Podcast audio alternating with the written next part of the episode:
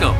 I'm Doug Morgan, and you're listening to Uncommon Sense, where we hunt for the truth in the topics you're not supposed to talk about, Christianity and politics.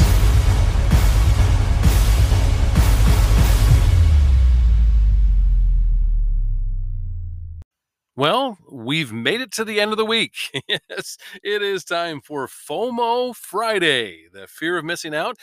We have the cure because we bring you all of the different stories that you may have missed, especially if you're not watching corporate media. And uh, we're going to make sure that you don't miss out on what you need to know. And uh, we're going to start out this week with House Dems shield Hunter Biden from corruption probe despite national security concerns. This is kind of interesting. The House Democrats voted Tuesday to protect Hunter Biden, yes, the son of the president, from a probe of the alleged influence peddling schemes revealed by his abandoned laptop. You'll remember that he left a laptop at a uh, repair shop and just didn't pick it up.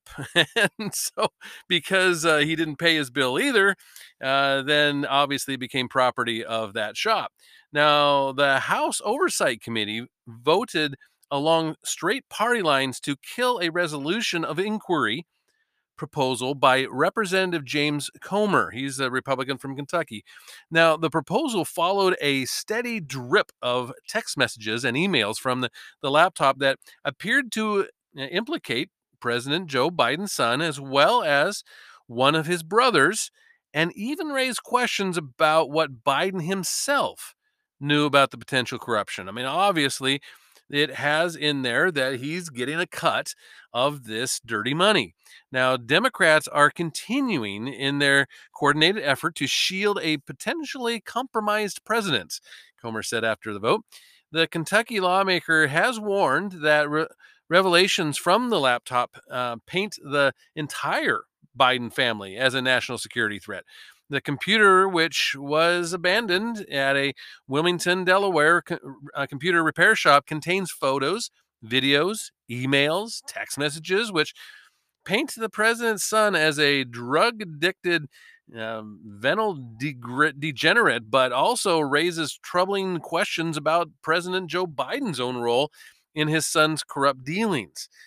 Now, here's here's the, the quote. Quote, President Biden's family peddles uh, access to the highest levels of government to enrich themselves, often at the expense of the U S interests. Now, this is what Comer said before the, the vote. He said, quote, we need to know if President Biden has received a cut from these shady foreign business deals, and if President Biden or his immediate family has. That is a national security threat, and he may be compromised. Obviously, it looks like he definitely is. Now, the House vote came after thirty-three Republican senators asked Attorney General Merrick Garland to appoint a special counsel in the matter, and while Democrats have managed to shield the Bidens for now, Republicans have been poised to obviously recapture the House and possibly the Senate even too in November, in which case some kinds of congressional investigation definitely seems to be all but certain. Quote, even if no criminal acts are charged, the foreign dealings of the Hunter and his uncle were clearly corrupt and leveraged access to Joe Biden to acquire windfall payments from governments and their surrogates. George Washington University law professor Jonathan Turley uh, wrote in his, in his blog, quote, there is no good faith basis to refuse to investigate such a scheme designed to influence U S policy and policymakers. I mean, in other words, why would you not investigate, especially knowing everything that we know to this point? Hunter Biden uh, accompanied his father on overseas trips when the elder Biden was vice president from obviously two thousand eight to two thousand sixteen, and struck lucrative deals with energy companies and investors in China and Ukraine and all of this stuff. We know all of this. Why would you not investigate it? President Biden, in an interview that aired on C B S sixty minutes Sunday, said that his son's dealings had no effect on national security. What? Really? No effect. Quote, there's not a single thing that I've observed at all from that would affect me or the United States relative to my son Hunter, Biden said. President Biden has previously insisted that he and his son never discussed any of Hunter Biden's business dealings. Of course, that's a claim refuted by photos and messages on the laptop and White House visitor logs and the claims of Tony Bobulinski, a, a former Hunter um, Biden associate who who identified the president as the big guy who who Hunter Biden's emails referred to as uh, getting a cut of this foreign business deal. So we have all this on the laptop, and yet we're not going to investigate. I mean, the F B I whistleblowers have come forward to tell G- GOP lawmakers that the Bureau's top brass shut down any investigations into the laptop, which it obtained late two thousand nineteen. Yeah. So as not to affect, of course, they said the twenty twenty election. We we don't want to look into this because that might affect the twenty twenty election. Well, yeah. I mean, a recent poll by um, Techno Metrica uh, Institute of Policy and Politics suggests that seventy-nine percent of Americans believe President Trump likely would have won re-election if voters had known about the contents of Hunter Biden's laptop and the fact that it was it was authentic. The the legacy media parroted Democrat claims uh, that the laptop, first revealed by the New York Post, was part of a Russian disinformation plot. That's what they said.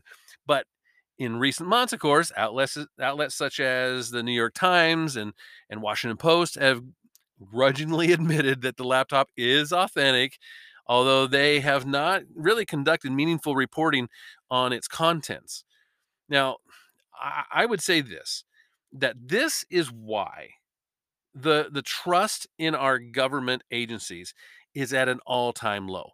I mean, when you when you look, not just the F B I, but but just look at the F B I. The F B I is supposed, is, is supposedly um, supposed to to investigate on a nonpartisan type of basis, just the facts, ma'am, type thing, right?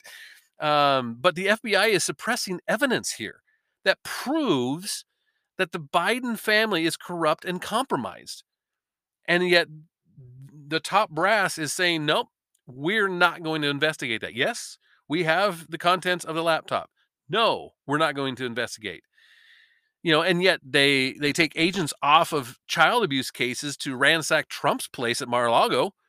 I mean, it, this is just a, a very political partisan, um, j- just partisan type of thing that's going on here.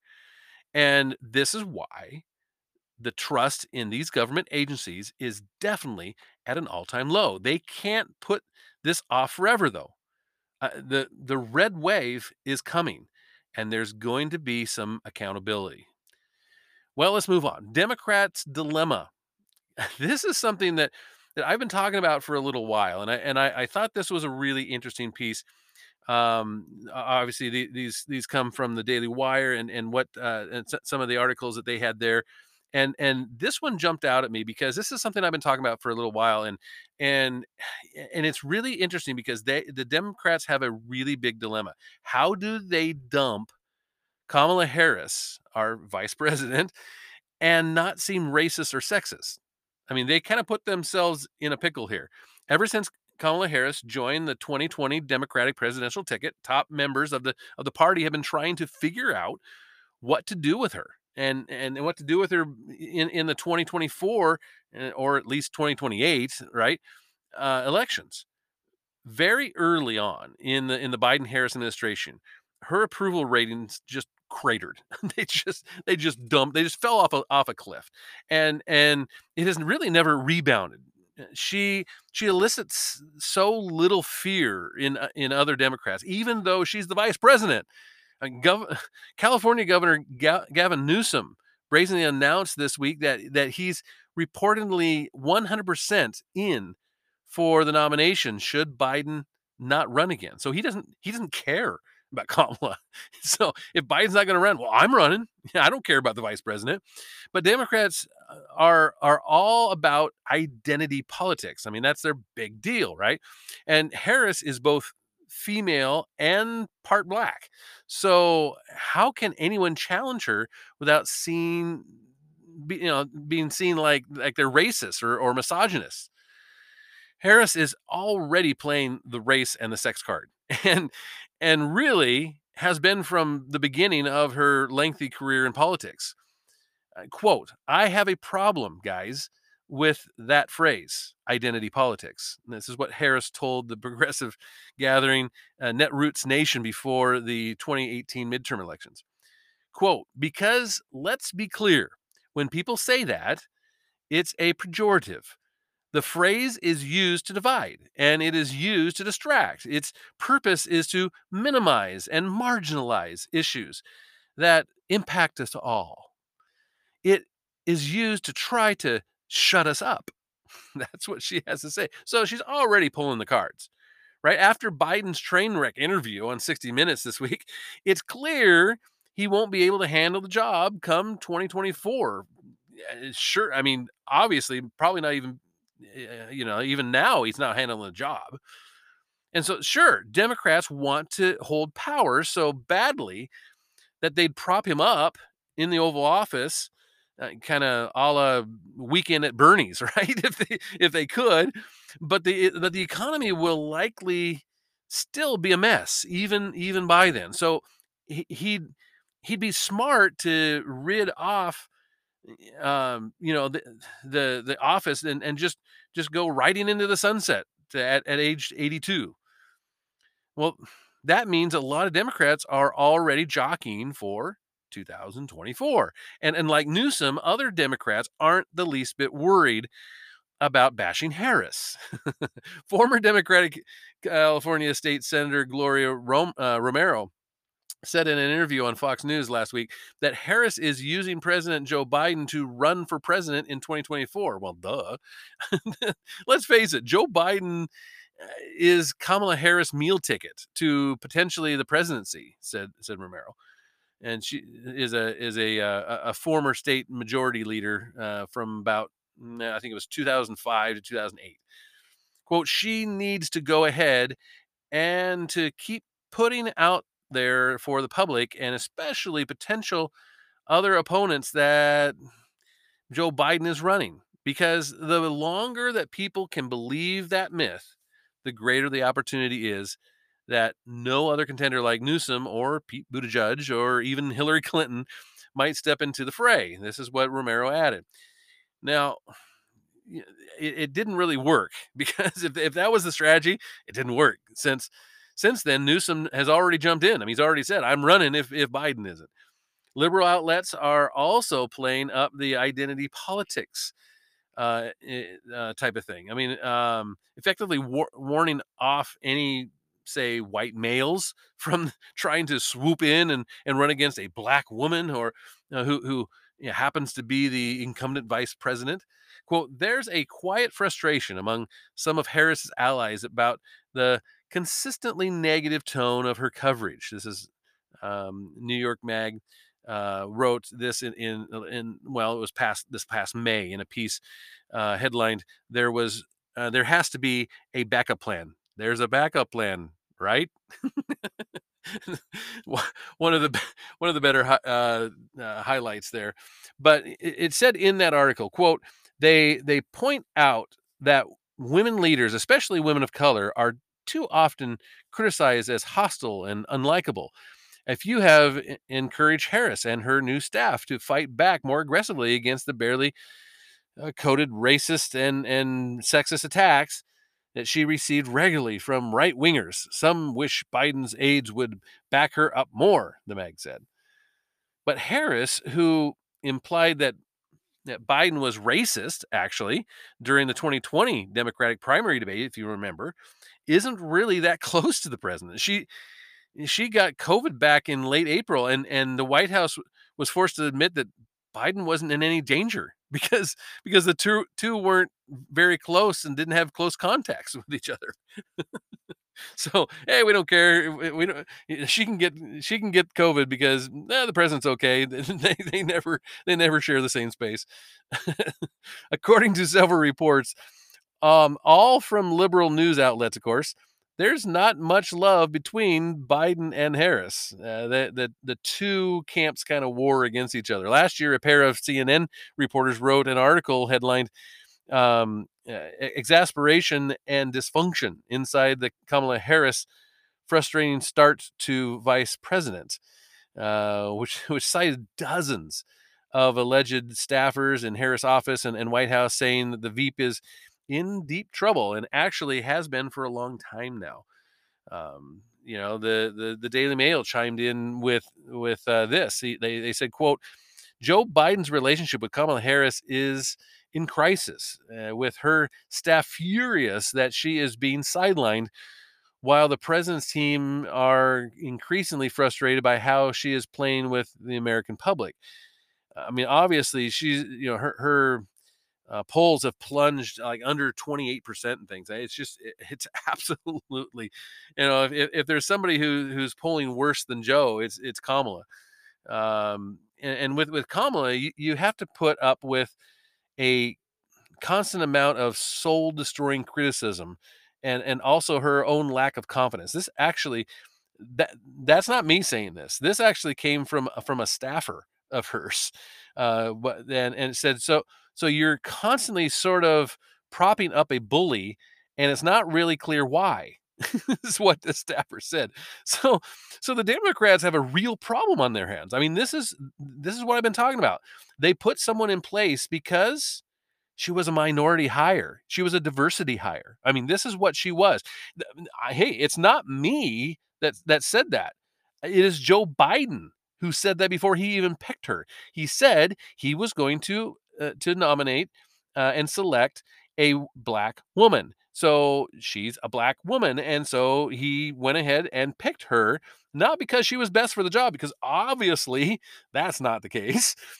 But she, but, but she was picked by Biden because she was a black woman. She is a diversity hire, period. And she has been for a long time now. Now she, she was not placed there because she was competent. Biden picked her because she was a black woman. And, and, and, and, and this black woman is somebody that even called him a racist and, then, and he still picked her. So what do they do now? Well, I guess we're going to see, aren't we? It's going to be fun. All right, let's switch gears a little bit. DeSantis wrecks top Democrat for human trafficking remarks. Quote, "I didn't hear a peep out of those people," unquote. This is really interesting. I, I find this fascinating. Florida Governor Ron DeSantis unloaded on Representative Hakeem Jeffries, who is a Democrat from New York and chairman of the uh, House Democrats, for claiming on Tuesday that he and Texas Governor Greg Abbott were, quote, "behaving like human traffickers." Jeffries' remarks came after DeSantis ignited a national media firestorm last week when he sent fifty illegal immigrants, I think actually the actual number is forty-eight, but to Martha's Vineyard, a, a of course, a really rich liberal enclave off of the, the coast of, of Massachusetts. It's where Obama, you know, spent millions of dollars buying a place, and it's, it's an extremely rich area.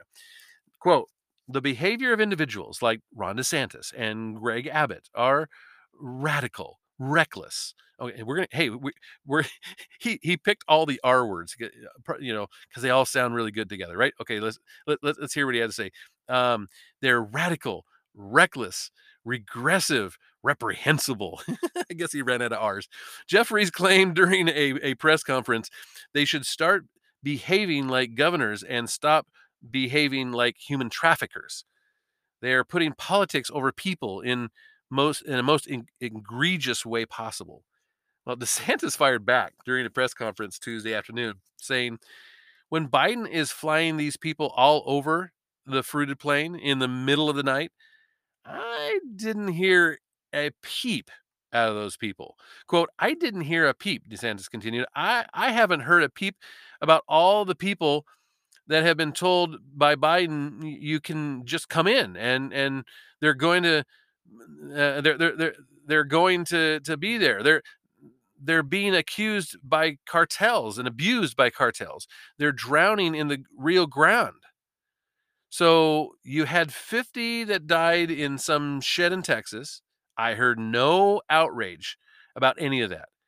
I haven't heard outrage about about all the, the fentanyl that comes across the border that's killing Americans in record numbers. I don't hear outrage about the criminal aliens that have gotten through and have been been victimized, and and and and people that have been victimizing people, not only in Florida, but all all throughout the country.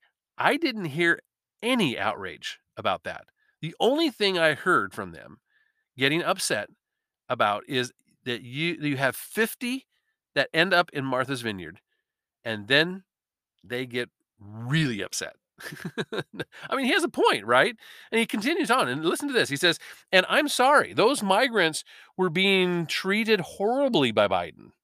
They were hungry, homeless. They had no opportunity at all. State of Florida, what uh, um, the state state of Florida, it was volunteer offered transport to sanctuary jurisdictions. So Martha's Vineyard is a sanctuary jurisdiction, because it's our view that, one, the border should be secured, and we want to have Biden reinstitute policies like remain in Mexico and make making sure that people aren't overwhelming the system. But short of that, if you believe in open borders, then it's the sanctuary jurisdictions that should have to bear the brunt of the open borders. So that's what we're doing. But what happened was they they were they were provided an a, ability to be in the most posh sanctuary jurisdiction maybe in the world. And obviously, it's sad that Martha's Vineyard people deported them and uh, the, the very next day, and they could have absorbed them, and they chose not to. This, this is what DeSantis said. But what it shows is, if fifty was a burden on one of the richest places in the country, what about all of these other communities that have been overrun with hundreds or thousands? And these these hundreds and thousands, I mean, there there are communities that are literally, like like he says, being overrun because Biden is shipping upwards of fifteen hundred people per community to some of these small towns. It just I, they show up in the middle of the night. I mean, it, if you didn't, I mean. I, It shows that the that the liberals' hypocrisy is is so prevalent, because they called out the military and had them detained in a military for, facility for uh, within forty-eight hours. I mean, it was a brilliant move, showing that they don't care about these people. The ones that they send to small towns all across the country and, and by the thousands, they don't they, they don't they don't care about them either. It's just all about the optics. All right, uh, we, we talked a little bit about that train wreck of an interview that Biden did on sixty minutes uh, last Sunday. It aired last Sunday. Um, and I want to talk a little bit about that, because while President Joe Biden was, was sipping tea and snacking on crumpets in jolly old England in uh, on Sunday, an interview he taped with CBS's sixty minutes aired back in his home country. And as they say in London, blimey, it was bloody bonkers. Biden, Biden looking every minute of his seventy-eight years on the planet, made so many uh, mistakes and misstatements and blunders in, in the train wreck interview that, that his White House staff just chundered and then got to work walking back much of what he said. On the alarming side, Biden said the U S would send troops to defend Taiwan in the event of a Chinese invasion. What? we're we're going to send and, and, and get into a land war in Asia? I mean, even Vizzini in, in the in the Princess Bride knows that that's a terrible idea. You fell victim to one of the classic blunders. The most famous is never get involved in a land war in Asia.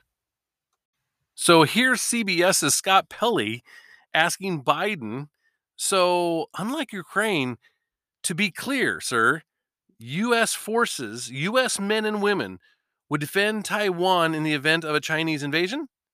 And Biden said yes. So, I mean, the, obviously what you wanted to do is is not commit to that. And so that obviously uncertainty keeps people, you know, the other countries from doing stupid stuff like that, right? Kind of the Ukraine thing. I mean, obviously Biden said to Russia that we wouldn't go in there if they invaded Ukraine. And so they did, right? It's just bad foreign policy.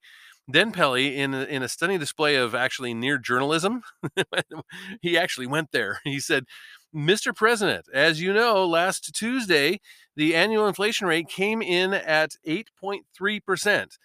The stock market nosedived. People are shocked by their grocery bills.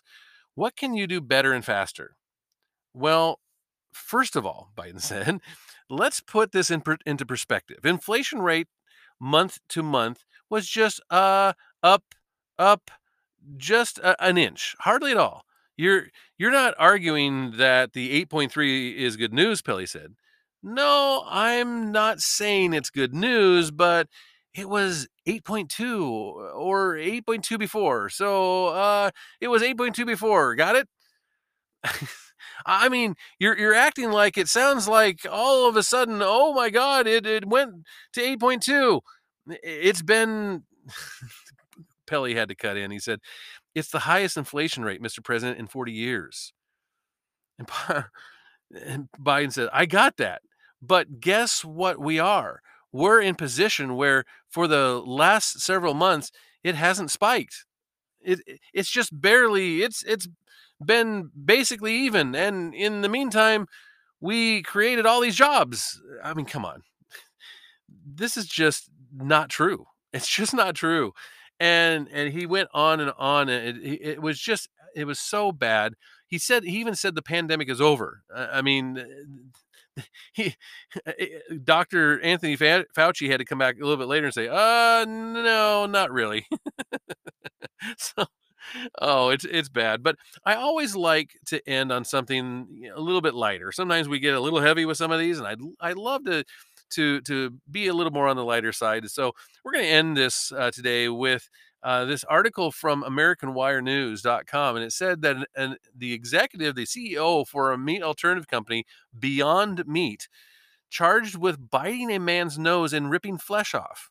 yeah, yeah, that's what I said. In, in what proved to be an awkward occurrence, to say the least. An executive for a company push, pushing a vegan alternative to meat was arrested over the weekend for allegedly biting a man's nose.